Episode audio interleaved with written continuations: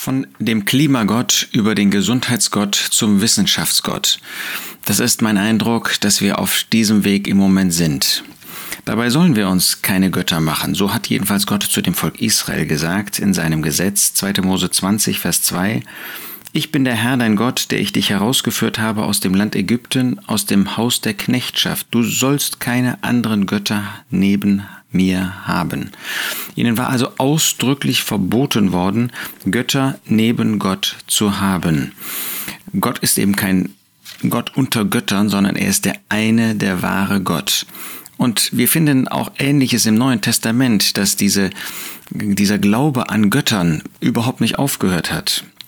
In 1. Korinther 8 lesen wir in den Versen 5 und 6, denn wenn es nämlich solche gibt, die Götter genannt werden, sei es im Himmel oder auf der Erde, wie es ja viele Götter und viele Herren gibt, so ist doch für uns ein Gott, der Vater, von dem alle Dinge sind und wir für ihn, und ein Herr, Jesus Christus, durch den alle Dinge sind und wir durch ihn.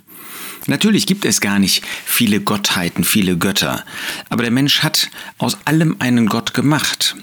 Und wir können natürlich spotten, sagen wir mal, über die Millionen Götter, Gottheiten, die in Indien verehrt werden.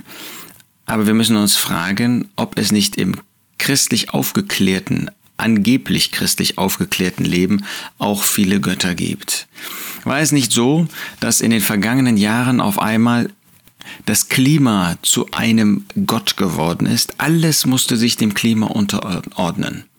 Natürlich gibt es Klimaveränderungen. Wir wissen das zum Beispiel, dass in Folge der Flut, die Gott über diese Erde gebracht hat, 1. Mose 7, dass es massive Veränderungen im Klima gegeben haben muss. Und Hiob spricht davon in seinem Buch und seine Freunde, was es da für Veränderungen gegeben haben. Aber heißt das, dass wir jetzt diesem Thema Klima alles unterordnen müssen?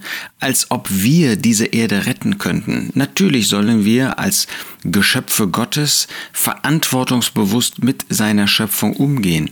Haben wir überhaupt nicht die Freiheit zu tun und zu lassen, was wir wollen? Aber als ob wir durch alle möglichen Maßnahmen in der Lage wären, diese Erde, diese Schöpfung, diesen Kosmos zu retten. Gott selbst sorgt dafür, dass dieser Kosmos an sein Ziel geführt wird. Der Herr Jesus, das lesen wir in dem Hebräerbrief, zitiert aus dem Psalmen, er wird einmal diese Schöpfung wie ein Kleid zusammenfassen, zusammenfalten. Er hat eine solche Macht, eine solche Autorität, dass für ihn das wie ein Zusammenfalten nur von Kleidern ist. Wir als Menschen können das gar nicht. Aber wir haben aus dem Klima, die Menschen haben aus dem Klima einen Gott gemacht. Und ist das nicht wahr, dass das auch zum Teil von Christen äh, inzwischen so gesehen wird? Dabei werden dann auch noch diejenigen, die besonders im Rampenlicht stehen, zu Göttern gemacht, so ähnlich wie das Paulus gegangen ist.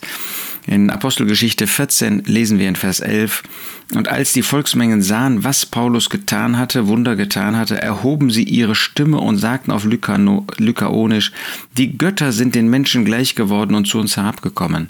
Haben wir nicht in den letzten Jahren, Jahrzehnten gemerkt, dass Menschen auf einmal wie Götter verehrt werden? Ja, so eine Greta. Ähm, und auch natürlich in der Politik oder in anderen Bereichen ist äh, das immer wieder geschehen. Statt dass man erkennt, dass es nur den einen wahren Gott gibt, Gott. Nun, das Thema Klima ist abgelöst worden durch Gesundheit, durch Leben. Jetzt haben wir einen Gesundheitsgott. Alles wird dem Thema Gesundheit untergeordnet. Es dürfen gewissermaßen keine Menschen mehr sterben, ähm, weil ja die Gesundheit über allem steht. Die ganze Wirtschaft kann zugrunde, legen, ge, äh, zugrunde gehen mit allen Folgen, die das auch für viele Menschenleben hat. Aber Hauptsache, in unseren Ländern äh, kann man überleben. Ist es sicher, dass die Gesundheit irgendwie gewahrt wird. Selbst wenn es nur ein paar Wochen, nur ein paar Monate sind, aber Gesundheit steht über allem. Natürlich dürfen wir zu einem Arzt gehen. Natürlich dürfen wir auf unsere Gesundheit achten. Gottes Wort spricht nicht von ungefähr in Kolosser 4 von dem geliebten Arzt. Wir dürfen also durchaus bewusst gesund leben. Wir dürfen bewusst auch zu einem Arzt gehen, wenn wir krank werden. Äh, wir müssen uns nicht ähm, in irgendwie ähm, törichter Weise ähm, Gefahren aussetzen. Genauso wie ich nicht ähm, ohne ein Seil auf, auf einen ähm, schwierigen Berg gehen muss und sollte sogar, ähm, so dürfen wir natürlich auch in einem gewissen Maß auf unsere Gesundheit achten. Aber bedenken wir, was der Herr Jesus einmal gesagt hat. Wer irgend sein Leben erretten will, wird es verlieren. Wer aber irgend sein Leben verlieren wird um meinet und des Evangeliums willen wird es erretten. Wie war das damals, ähm, als da große Seuchen die spanische Grippe und so weiter ähm, unterwegs waren auf dieser Erde. Da waren es die Christen, die keine Rücksicht auf ihr Leben genommen haben, sondern anderen geholfen haben, selbst wenn sie am Ende selbst dabei gestorben sind. Sind wir nicht weit, weit davon entfernt? Ja, Gott kann tatsächlich, Gott kann Leben bewahren. Wir finden das bei Hiskia. Er war krank zum Sterben, 2. Könige 20. Und äh, Jesaja wird zu ihm geschickt: Bestelle dein Haus, denn du wirst sterben und nicht genesen. Gott hatte das so vorgesehen in, seinen, in seinem Regierungshandeln. Und da finden wir, was Hiskia tut. Ach Herr, gedenke doch, 20 Vers 3, dass ich in Wahrheit und mit ungeteiltem Herzen vor deinem Angesicht gewandelt bin und getan habe, was gut ist in deinen Augen. Und Hiskia weinte sehr.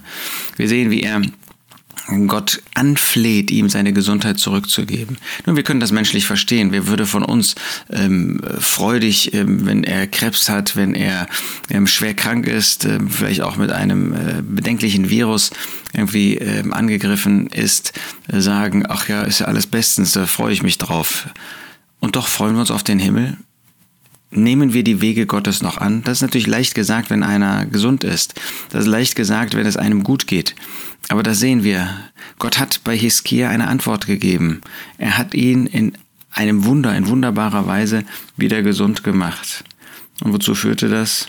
Dass Gott Hiskia dann kurz danach prüfte offensichtlich und Boten von dem König von Babel schickte und Hiskia ist gefallen. Hiskia hat Gott nicht gedankt, was er von Gott geschenkt bekommen hat. Und in 2. Chroniker 32, Vers 31 heißt es, und so verließ ihn Gott bei den Gesandten des Fürsten von Babel, die zu ihm gesandt, die, die zu ihm gesandt hatten, um nach dem Wunder zu fragen, das im Land geschehen war. Und Gott verließ ihn um ihn zu prüfen, um alles zu erkennen, was in seinem Herzen war, was in unseren Herzen. Könnte es sein, dass auch bei uns so eine Art Gesundheitsgott inzwischen eingekehrt ist? Aber da sind wir auch schon wieder auf dem Weg weiter. Ähm, ich las jetzt in einem interessanten Zeitungsartikel, dass in der Post-Covid-Zeit es jetzt darum geht, dass die Wissenschaft mehr ihren Platz bekommt. Ist Wissenschaft falsch? Natürlich nicht. In Lukas 1, Vers 3 lesen wir, wie Lukas allem genau gefolgt ist, wo er so, wie er sozusagen wissenschaftliche Recherchen angestellt hat über die Dinge, wie sie waren. Aber er hat sie unter die Leitung Gottes, unter die Inspiration Gottes gestellt. Und gibt es eigentlich eine neutrale Wissenschaft? Gibt es eine wertneutrale Wissenschaft? Ich will nicht sagen, dass es sie überhaupt nicht gibt, aber Römer 1 zeigt ja, dass der Mensch sich von Gott als dem Schöpfer abgewendet hat. Dass Gott das sogar als eine Art Gericht ähm, dann benutzt, dass der Mensch sich in Schöpfungsfragen ähm, in, in den moralischen Fragen dann auch völlig gegen Gott wendet. Aber äh, ist denn die Wissenschaft neutral? Wir sehen doch, dass die Wissenschaft letztlich atheistisch geprägt ist. Und das wird natürlich in den Ergebnissen deutlich. Ähm, wer meint in der Zukunft, ja, was Gesundheitsfragen, was Klimafragen, ähm, was andere Fragen, auch, auch Wirtschaftsfragen betrifft, ähm, äh, würde Wissenschaft neutral berichten, der muss blind sein. Äh, die, die Wissenschaft zeigt uns, äh, dass die Erde durch einen Urknall entstanden ist und dass die Evolutionstheorie stimmt. Und aus Gottes Wort wissen wir, dass das nicht nur Unfug ist, dass das böse ist. Dass man also bewusst wissenschaftliche Daten falsch anwendet, dass man eben durch seine Meinung, dass man geprägt ist. Wer im Wirtschaftsbereich einmal gearbeitet hat, der weiß, dass man für jede Meinung ein Wirtschaftsgutachten, ein wissenschaftliches Wirtschaftsgutachten erstellen lassen kann. Ähm, und jede Meinung kann man damit begründen.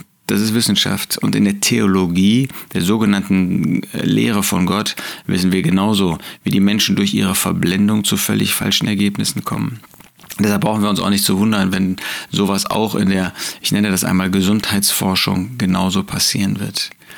Ja, der Klimagott, der zum Gesundheitsgott geführt hat und der jetzt einmündet in den Wissenschaftsgott, dass man alles wissenschaftlich begründen will und dabei gar nicht merkt, dass die Wissenschaft dem folgt, der sie zahlt, dass die Wissenschaft dem folgt, was man will, was man meint. Das ist ja bei der Gesundheit auch, ja, wenn es um Veganer und diese Bereiche geht, äh, im, im, Gesundheitsbereich, äh, da muss man nur äh, das erzielen wollen, das muss man nur vorgeben und dann wird man ein entsprechendes Wissenschaftsgutachten auch haben. Nein, für uns ist in allen diesen Fragen der eine Gott der Maßstab. Wir wissen, dass es nur den einen Gott gibt und wir wollen uns prüfen, ob wir nicht dem einen oder anderen Gott hinterherlaufen. Wir können vielleicht milde lächeln über so Länder, die viele Götter haben und übersehen, dass wir selber ich auch als Christ einem falschen Gott hinterherlaufen kann. Nein, für uns ist Gottes Wort in allem der Maßstab. Dabei setzen wir uns natürlich nicht gegen Forschung, ähm, gehen wir nicht gegen Forschung an. Forschung und Wissenschaft haben ihren Platz, aber sie müssen eben eingeordnet werden. Sie müssen auch das richtige Urteil bekommen. Und wir dürfen nicht vergessen, dass es eine Diskriminierung derer gibt, die die Ergebnisse der Forschung auch einmal in Frage stellen. Siehe Evolutionstheorie und andere Themenbereiche wo diejenigen lächerlich gemacht werden mit bösartigen Vorwürfen, ja, als ob äh, Christen an die flache Erde glaubten, als ob Christen gegen Wissenschaft wären. Diesen Schuh müssen wir uns gar nicht anziehen und da können wir auch ganz deutlich sagen, dass erstens diese Theorie Unfug ist, aber zweitens, dass es genauso Unfug ist, zu meinen Wissenschaft sei immer objektiv und wertneutral. Wir brauchen als Christen nicht wie die Kaninchen auf die Schlange zu schauen vor eben solchen, die dann mit wissen, angeblich wissenschaftlichen Ergebnissen kommen. Wir müssen selber auch vorsichtig sein, natürlich mit allgemeingültigen Aussagen in Bereichen, in denen wir selber nicht zu Hause sind. Und selbst wenn wir es sind, sollten wir vorsichtig sein. Denn die Wissenschaft, die entwickelt sich weiter. Das Einzige, was sich nicht weiterentwickelt, ist Gottes Wort. Gottes Wort bleibt stehen. Wir sollen natürlich zunehmen an Erkenntnis, an Einsicht, an Verständnis der Schriften. Aber die Schrift bleibt die gleiche. Sie bleibt in Ewigkeit stehen. Da haben wir ein sicheres Fundament. Wenn wir uns auf das berufen, was Gottes Wort sagt, da können wir sicher sein, dass wir das Richtige sagen. Wir müssen das mit aller Vorsicht sagen, die Schrift lässt sich natürlich nicht beweisen, sondern es ist der Glaube nötig, um an die Schrift, an Gott zu glauben. Lasst uns sensibel sein, ob nicht auch wir selbst falschen Göttern einmal hinterherlaufen können. Und man sieht das ja immer schärfer bei anderen als bei sich selbst. Lasst uns Gott vertrauen, lasst uns auf Gottes Wort alles setzen.